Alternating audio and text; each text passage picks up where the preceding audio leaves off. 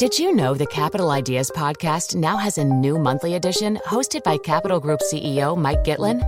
Through the words and experiences of investment professionals, you'll discover who was their best mentor, what's a mistake they made that changed their approach, and how do they find their next great idea.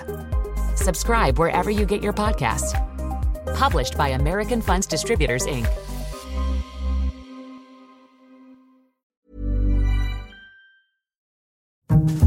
Chancellor, Rishi Sunak, faced harsh criticism this week for the non dom tax status of his wife as the UK's cost of living crunch hit home. A Chancellor who says to the British public that he will tax them, he's introduced 15 tax rises. And he says all of this is necessary, there's no option.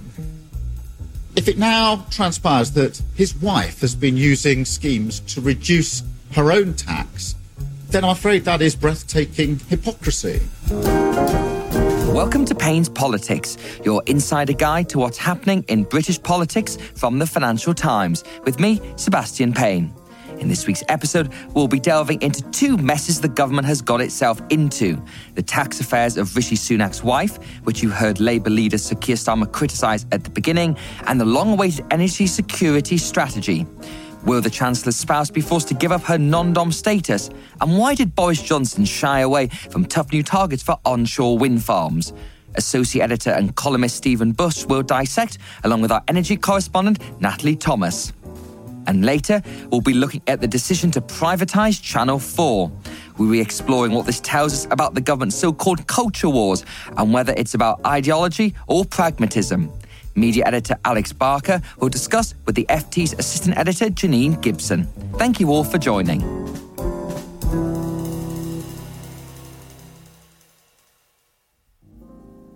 Rishi Sunak hasn't had the easiest political time lately.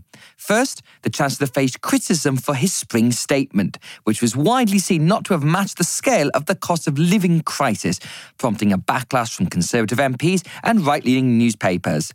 Then, this week, it was revealed that his wife, Akshata Murty, has non dom tax status in the UK and has done for several years.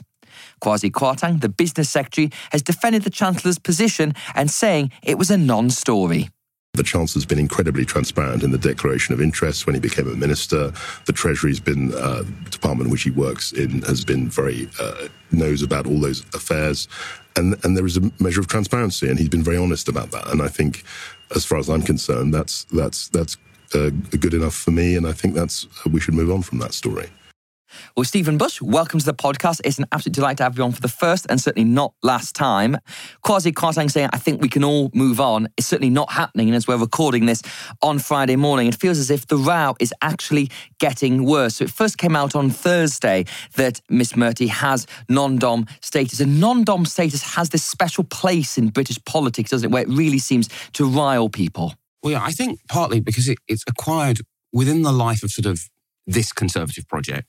It, it's acquired this sort of politically totemic status because it was, well, the promise of action on non on non domiciled residents, which would allow them to have an inheritance tax cut, which saw off the threat of an early election in 2007, which might, of course, brought a very early end to the Cameron project of getting the Conservatives back in office. Instead, they saw off that early election. They went on to win the election when it was held in 2010. And I think so it, it partly kind of speaks to the sort of mythology of the party in its modern form, but also it all comes back to the slightly anxious relationship the modern Conservative Party has with wealth and the country's traditional areas of economic strength, right? The thing I think is really interesting about this row so far is no Conservative has made the argument that non domiciled status is perfectly fair, perfectly legal, good for the United Kingdom, which um, I would argue is A, not a hard argument, but also um, it's damn sight easier argument to make than it's no one's business what the wife of the finance minister does with her tax affairs. Well, that's the exact place where we've got to at the time we're recording this. This came out on Thursday evening, a report first by The Independent that Miss Murty held non dom tax status. The Treasury and her spokesperson came out and said essentially that this was all to do with her Indian citizenship. And the FT reported that several tax experts said that is disingenuous. Nothing in the leading article in The Times also suggested that was the case, that it was more of a choice of hers to have non dom tax status. And Rishi Sunak has come out swinging against this in quite strong language. He gave an interview to The Sun where he said his wife loves her country like I love mine and said essentially it is all a smear. But the fact is, Stephen, the Cabinet Office knew about this when Rishi Sunak first became a minister in 2018. The Treasury have also said they knew about it. So it must be relevant. For him to say it's not relevant, if it wasn't relevant, how did the Cabinet Office and the Treasury know? And has been pointed out, the ministerial code says the word family four times in it. So clearly it does matter despite what he says the big clue, as you say, as to why it matters, isn't he disclosed it. Also, right, we all have to disclose our, you know, various conflicts of interest. That's right and proper with our employer. There's another sort of, I think, important political angle. At some point, the first British Asian will be elected prime minister. Almost certainly they will be a conservative. And when they do it, they are going to, you know, just as, you know, when you see Kemi Badenoch speak or when you see Sajid Javid speak or when you see Sadiq Khan talking about, you know, how wonderful London, if you're an ethnic minority politician, regardless of, you know, what country you're in, so obviously if you're Guy Scott in Zambia, right, you have to go on a bit more about how much you love your country than if you're part of the ethnic majority. I simply cannot conceive of a situation in which you could successfully be elected as an ethnic minority in any country in which you are giving interviews with some of our most influential tabloids saying, I get it's a bit confusing that my partner's actual home is another country. Now, yes, that's not fair. Yes, that um, this is not would not be a political problem in of the same danger to his own ambitions if it were, you know, George Osborne, Philip Hammond. However, it just is the reality. And one of the problems that he's created for himself with this it's a smear, it's not relevant, is then it reopens, I think, a bunch of, of quite insidious stuff about being a successful ethnic minority politician in any country. Now, Rishi Sunak is obviously trying to shut this down, Stephen, by simply saying that everything's been followed. And again, I don't think anyone's talking about any laws being broken here. All the rules have been followed. And I think it comes to your point here that actually it's more about a sort of moral thing than an actual legalistic one. Now, I personally think that this is unsustainable, and that's a view that's shared by Conservative Home, the popular grassroots website, where they've written an editorial on Friday morning that this situation cannot continue because you can't have a Chancellor who, as we should say, has risen taxes this week with the national insurance rise to their highest level in six decades. At the same time, his own household, which, as we said, is part of his position, not least the fact that obviously he lives in Downing Street himself, he's had to declare those conflicts of interest. How can this resolve? Itself because it feels as if Rishi Sunak is not going to back down. The interview he gave The Sun was pretty punchy on this, and it doesn't get that sense that he's going to say she's going to change her status or become tax domiciled in the UK. And it feels as if it's such an easy target to give Labour that narrative. It's one rule for them and one rule for us. And particularly when you've got a Chancellor who is so wealthy, probably the wealthiest member of this Parliament and of the last several parliaments, to have an open goal there that someone you'd imagine in 10 Downing Street Is going to say, hang on a minute, we need to do something about this because politically it just looks awful in nominal terms, he's the richest MP ever, although you have various sort of MPs who are sort of effectively wholly owned subsidiaries of the East India Company who, in real terms, were much richer than, than Rishi Sunak is. I think, yeah, the, the Conservative Home editorial is fascinating to me because it basically goes, look, you have two options. His wife takes a financial hit, that's politics, or he resigns. Now, again, what I think is fascinating is presumably we wouldn't be saying that if she were running a British corporation, or indeed one of her, her various business interests had benefited from the super deduction. Presumably, then the Conservative Party would be saying the super deduction is great, here's why we do it. And it, yeah, I do think it speaks to this weird problem that we have a chancellor who loves to talk about the fact he's, he's into low tax, yet doesn't even have political confidence in making an argument for this tax approach in his own household. I don't think that those are the only two options available. I'm really struck, and you, you know, you will have seen this too, right? Yeah, when you're on doors covering election or sitting in on focus groups, there's always this kind of thing where people will say, what we really need is a, a, businessman to get involved. I was once sitting in a focus group where they were asked to say one good thing about Donald Trump. They all laughed nervously, were silent for a while, and someone said, I guess that he's a businessman. And they all went, oh yeah, it's good that he's a businessman. And I think then one of the many ways that thus far Rishi Sunak has handled the politics of this badly is he's created the idea, even in the Conservative Party, that surely the most painless option, which is just to go, yeah, I'm a very successful businessman, so is my wife. We have this tax regime in order to attract very successful people. It works. Here's why. That he doesn't feel he can make that argument is, I think, the most important thing about all of this. And I think finally on this, Stephen, it also shows, I think, potentially flawed political judgment by the Chancellor. And I think this is one thing even his supporters in the Conservative Party have questioned because he only came into Parliament in 2015 and has a meteoric rise much quicker than I think any other Chancellor in recent history. And, you know, it's not that long ago that I was sitting on this podcast and you were talking about the real chance of Rishi Sunak resigning, challenging Boris Johnson, and potentially being the next Prime Minister. What it has kind of exposed in a way is that I think maybe either the advice he's receiving or his political instincts aren't particularly great because if they were, you'd be saying that this just looks awful and you solve it. And if you had again a chance to like George Osborne, who had a very keen eye on how things look, how you present things, and the politics of things, they would have moved much more quickly on this. And this row may move on, but I think that sort of question about his political judgment is one that's going to stick. One of the reasons why Boris Johnson is still prime minister is even a Conservative MPs who liked Rishi would say, yeah, this guy hasn't been around very long we see when we look at Labour, where they've similarly elected someone who's only been in politics for five years, who'd had a very successful pre-politics career, has a nice head of hair, etc., etc., and suddenly, actually, you're watching Keir Starmer almost have to learn how to be a politician live before our eyes. And lots of Conservative MPs were looking at Rishi and going, "Do we really want that to be us?" And now they're looking at this and going, "Yeah, wow, we really didn't want that to be us." Well, of course, this row about Rishi Sunak's wife comes at a time at the cost of living crunch is really hitting the government. And this was highlighted by the energy security strategy. Natalie Thomas, it's great to have you back. We had this long awaited paper that we discussed last week on the pod. Since that came out, what have we actually learned about the government strategy? Well, let's start off with the positive. The strategy did contain some new targets. So, for years, the government has been trying to bring forward new nuclear power stations as the old ones have been retiring, as we previously discussed.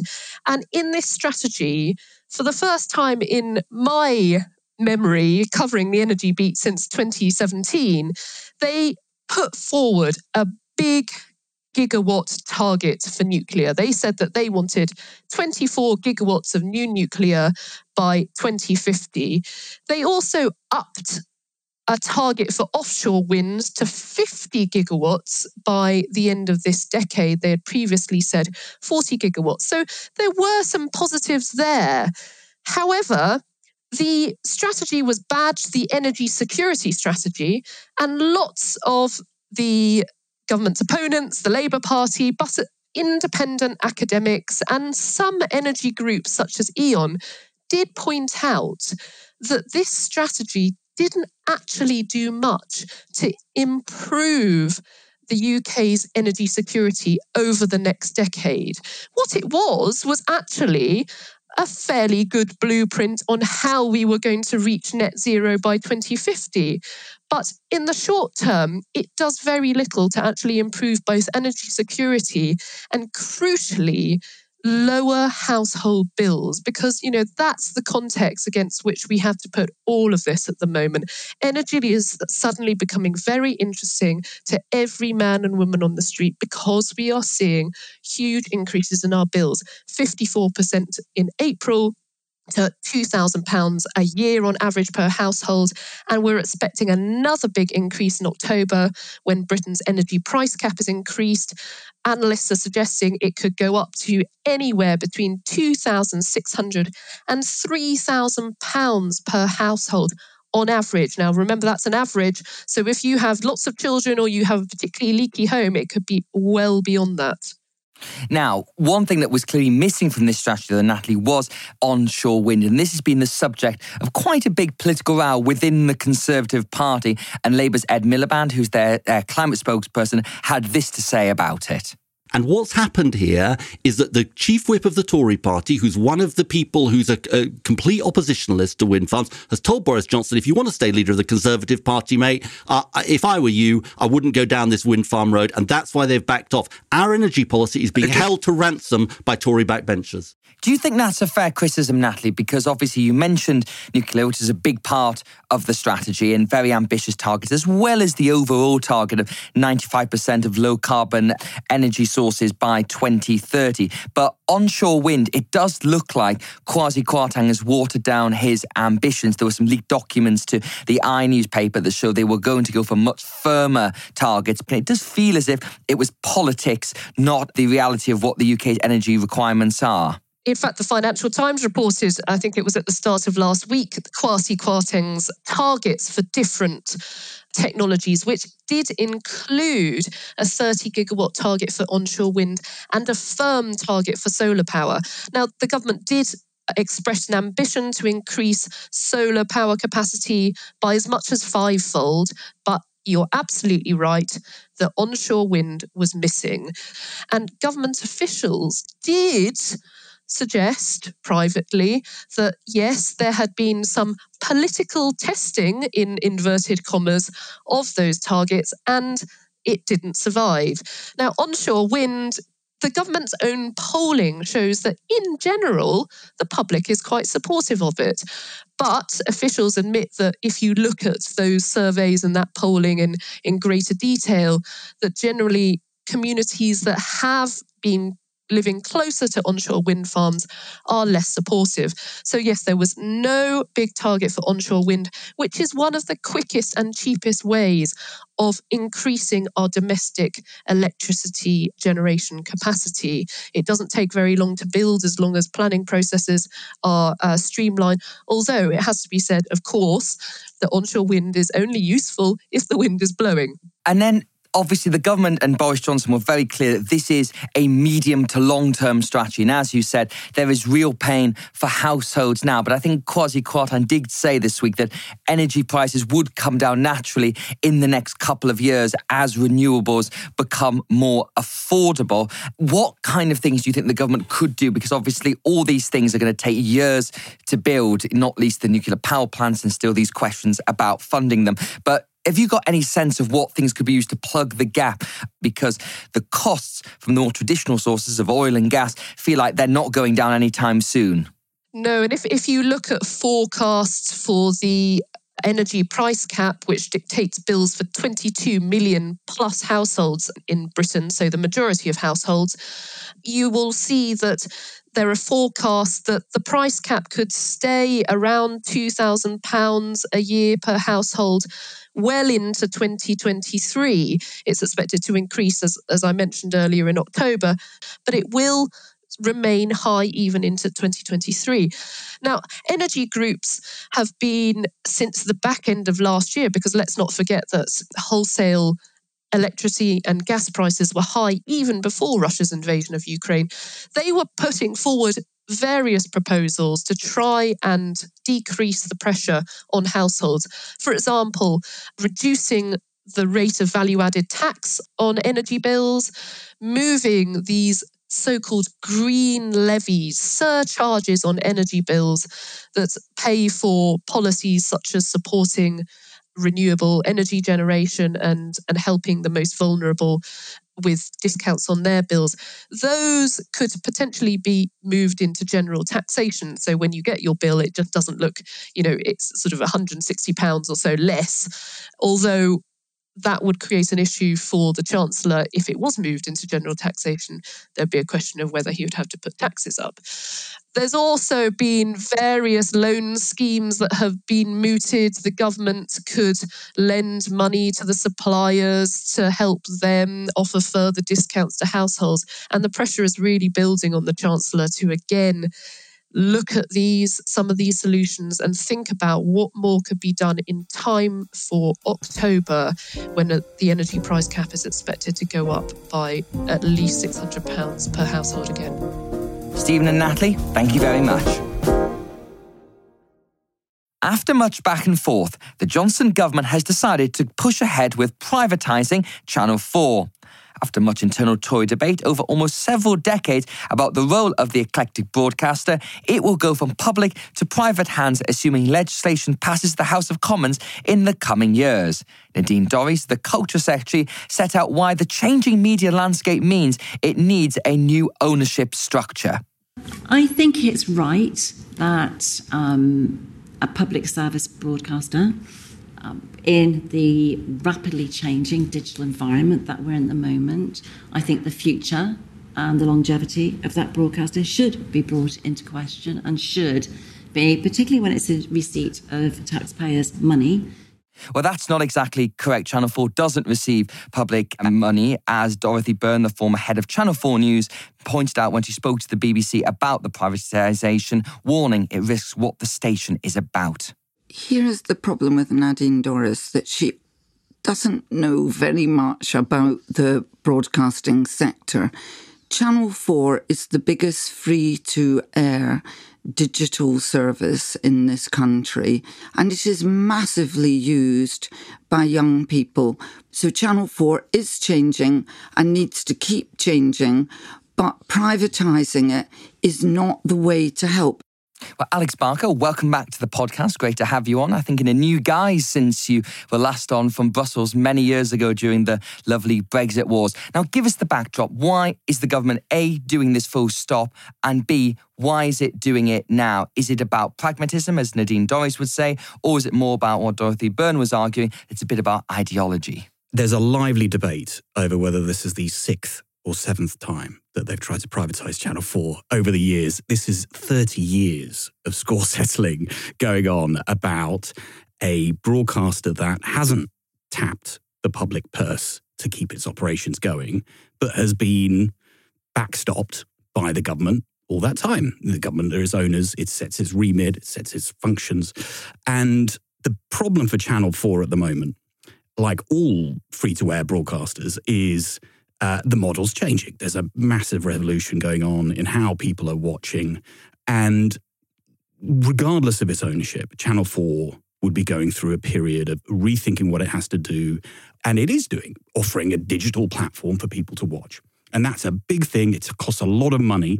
And the other thing about Channel 4 that is unique is it doesn't make its own shows and it doesn't keep the IP of the shows it commissions. It, it means it's harder to buy in shows because everyone else is keeping their stuff for their own platforms, right? So it's harder for them to get content. It's harder for them to, to maintain the ad revenue in the old business. So they've got to change. The question is is privatization the way to do that? Because looking at this business, which is 10% of audience in the UK, but not a huge business to scale worldwide into a big streaming service. And the kind of people that might want to buy this are either ITV, because they'd like to corner the ad market in the UK, or you know private equity types who want to see it see it as a declining asset and run it off for cash. And the ideological question is, what do you want this channel to be? Is it a public service broadcaster that is worth backstopping, or should it just be let loose? Well, Janine Gibson, as a former media editor of The Guardian, you will have followed, as Alex said, these 30 years of debate about Channel 4. And I think Charles Moore wrote in The Spectator this week that Margaret Thatcher had wanted to privatise Channel 4. And there is this general sense in Westminster that this is about ideology because Channel 4, particularly its news coverage, is seen by many Conservatives as maybe towards the left leaning, eh, obviously not particularly enthusiastic about Brexit. And the Tories obviously have now got this big majority. They've got control of many of the UK's institutions. So they want to use this to essentially wreak revenge as Julian Knight, chair of the Digital Culture Media Sports Select Committee. Do you think that's right? Or do you think it is more about this changing media landscape? Interestingly, the first, I don't know, five or six attempts were largely the executive of a very successful channel, an extraordinarily successful channel, trying to put together a management buyout in order to make a ton of money. So the context for this attempt is very different. We've had potential tie ups with the BBC and with ITV and Channel 5 before now. This is the first time it's had this sort of punitive flavour to it. And I think it is punitive. There's no reason to do it.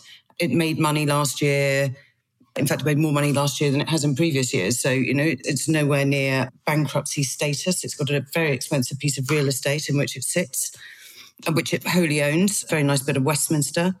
And it is doing sort of just fine. I think the government is confused and deliberately confuses in, in these arguments its role in making Channel 4 successful from its role in providing a platform that allows access for, you know, N hundred of independent producers to the airwaves. It's not the government's job to decide whether or not Channel 4 is, is strong enough or successful enough. It's the individual executives at any given time to set the strategy. It's a very mysterious attempt. There's no crisis. So somebody said yesterday, it's a it's a, a solution to which there is no question. Telly people are very bright. You see, they won't they won't let you get away with it without making you look stupid so so therefore everybody is left with the well is this really about the fact that they put a sculpture of Boris Johnson made of ice up in front of the you know debate in the last election? Could it be really that petty? And frankly uh, you know it's hard to think of another answer unless it is the odd and I do hate these galaxy brain takes around the old dead cat. Almost almost every time someone says dead cat you think you've lost the argument. But you know Partygate is around, and then suddenly we decide to privatise Channel 4. They did a consultation for almost a year last year. Tens of thousands of responses, 90% of which were against it. It is a policy that it actually unites everyone. Nobody wants it, it, you know, from either side of the political spectrum. Everyone is baffled. It will probably cost money. I saw some figures yesterday saying it would cost 3 billion, and it's definitely not going to raise a billion. Now, Alex, when you pull this back about Channel 4, this follows a bit of a pattern, though, of things the government has done since it came in in 2019. And it's not just Channel 4. There's obviously been the so called war on the BBC, which I think was at its zenith when Dominic Cummings and Lee Cain were in Downing Street and they cut ministers out of the Today programme, out of Newsnight, and were pushing them towards more private sector competitors like Times Radio or Talk Radio, whatever it may be. But it is interesting the way that the Department for Culture, Media and Sport is being used used to sort of wage what some people call this culture war. And it's obviously not just Channel 4. We've seen recently the appointment of Lord Michael Grade as the head of Ofcom, who's a Conservative peer. They tried to get Lord Dacre from the Daily Mail in there, George Osborne, the former Conservative Chancellor, at the British Museum. And in a way, it's a sort of march through the institutions to push them in a more conservative leaning direction. To survive, you need to raise money and you need to be able to borrow and you want to take Channel 4 to the world, and that requires investment. And that is a legitimate thing to be talking about.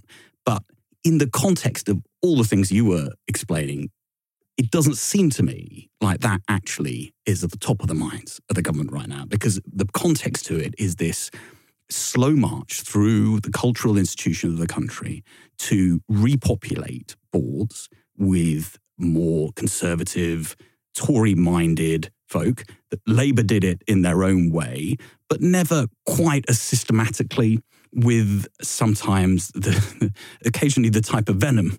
And this fits that pattern and is certainly probably the biggest scalp that would be possible for them to get in this parliament. And there had to be a decision made around Channel 4, which wasn't just, do we want to do this, but what are we going to give up to do it? You have to clear legislative time. This, a billion quid, if they do raise it off at sale like this, for the Treasury is going to be negligible. So this was about politics first and foremost. Well, Janine, if I was sitting here with a Conservative minister opposite, they would be arguing that they are simply redressing the balance of our institutions. They would point out during the 13 years Labour was in power, they stacked institutions with their friends and allies of Tony Blair and Gordon Brown. And they might argue that when David Cameron was in power, they felt they didn't go quite far enough. And the fact they've got this 80 seat majority means they've got a mandate to try and reshape things and do it in their own way. So is this just normal politics, the kind of things you see, or is it going further than that? And is this part of this so called wider culture war issue? I don't disagree by the way, with the notion that you just propounded from your fictional Conservative minister. The last Labour government was power for a very long time. And this sort of narrative of Powell, who was at university with blah, blah, blah, has now been handed blah, blah, blah. It isn't a new narrative. That happened all the time and often involves many of your most prized cultural institutions. I think what has been divisive and sort of inflammatory about the way this, this government has approached it is partly the old wounds of Brexit and the splits within the Tory party itself, which narrows your pool and secondly, there's a sort of showy, I don't care about the way these these appointments are sold in the papers. You know, so some people drop in Charles Moore as chairman of the BBC. That's Charles Moore, former editor of the Telegraph. Probably in a Telegraph splash. Um, and let it sort of fester for six months with people going, this is a man who's been actively refusing to pay his license fee since 1982. what on earth you, you know there's no pretense of middle ground there similarly with paul dacre at ofcom these are people who, who who sort of rabidly profess themselves against the very institutions they are being proposed for now of course we've ended up in a place where richard sharp who's the chairman of the bbc seems to be the sort of perfectly able banking type figure who's always chaired the BBC under any government. And Michael Grade as uh, head of Ofcom, you know, I can't remember the last time I knowingly agreed with Michael Grade, but he's perfectly qualified to do that job. You can't help feeling that it is designed to cause uh, a lot of heat and light. And then in the end, I'd like to say, you know, sense prevails. But it, just in the case of Channel 4, there, it's so binary. If you sell it, that's it. It's not, you know, you can't re-nationalize it really, not not in any meaningful sense. And I would just note that the night before this very important policy was tweeted at seven o'clock at night, the night before, Nadine Dorries had tweeted about her profound need to do something about ownership rules in British football clubs, English football clubs. These great institutions which have an enormous impact on our cultural lives. I'm not really sure why it should be more worrying that we've sold our football clubs to whoever the highest bidder than it should be broadcasters. Alex, moving on from just the issues around culture and the department there, there's also this general sense the government is pushing other cultural issues that we heard Boris Johnson discussing the sensitive topic of trans rights this week when he came out and said that biological males shouldn't be competing in female sports. And there's a feeling that the Tories are going to use this in the run up to the next election. And these cultural issues will become front and centre, not least because it introduces this element of danger for voting Labour, which has obviously been removed by the fact Jeremy Corbyn, who was a very left leaning leader of the Labour Party, the Tories argued in 2019 that if you voted for him, he'd introduce these radical policies, plus would endanger Brexit. Whereas that's now gone with Sir Keir Starmer, a much more moderate leader of Labour. So by introducing these sensitive cultural issues, it tries and puts a divide between where the Tories are and where Labour stands. I mean, you'll know the politics better than me, Seb, but you know, it does seem like we're at a moment where the Tory party feels like more of a cultural coalition than it does an economic one or a geographic one.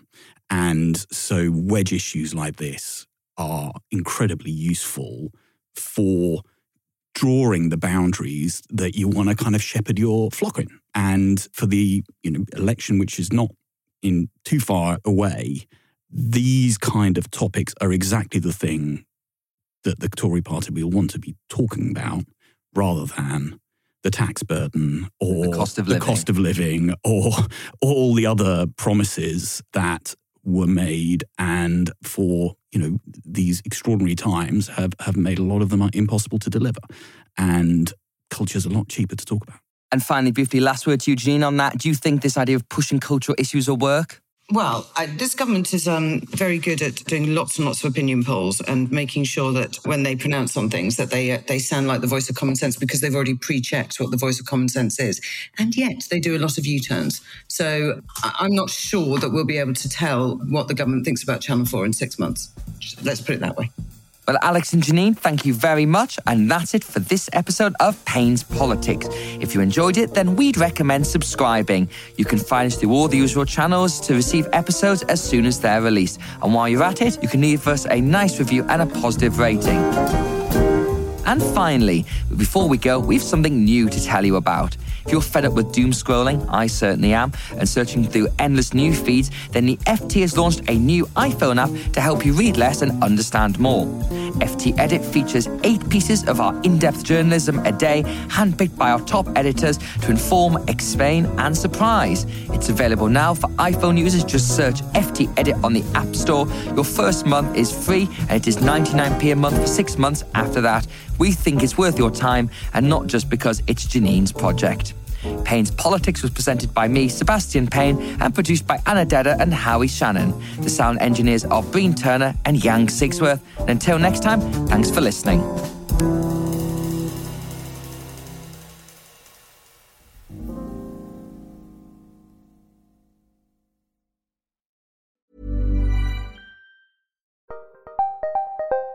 Did you know the Capital Ideas podcast now has a new monthly edition hosted by Capital Group CEO Mike Gitlin? Through the words and experiences of investment professionals, you'll discover who was their best mentor, what's a mistake they made that changed their approach, And how do they find their next great idea? Subscribe wherever you get your podcasts. Published by American Funds Distributors, Inc. When it comes to your finances, you think you've done it all. You've saved, you've researched, and you've invested all that you can. Now it's time to take those investments to the next level by using the brand behind every great investor, Yahoo Finance. As America's number one finance destination, Yahoo Finance has everything you need, whether you're a seasoned trader or just dipping your toes into the market. Join the millions of investors who trust Yahoo Finance to guide them on their financial journey. For comprehensive financial news and analysis, visit yahoofinance.com, the number one financial destination, yahoofinance.com.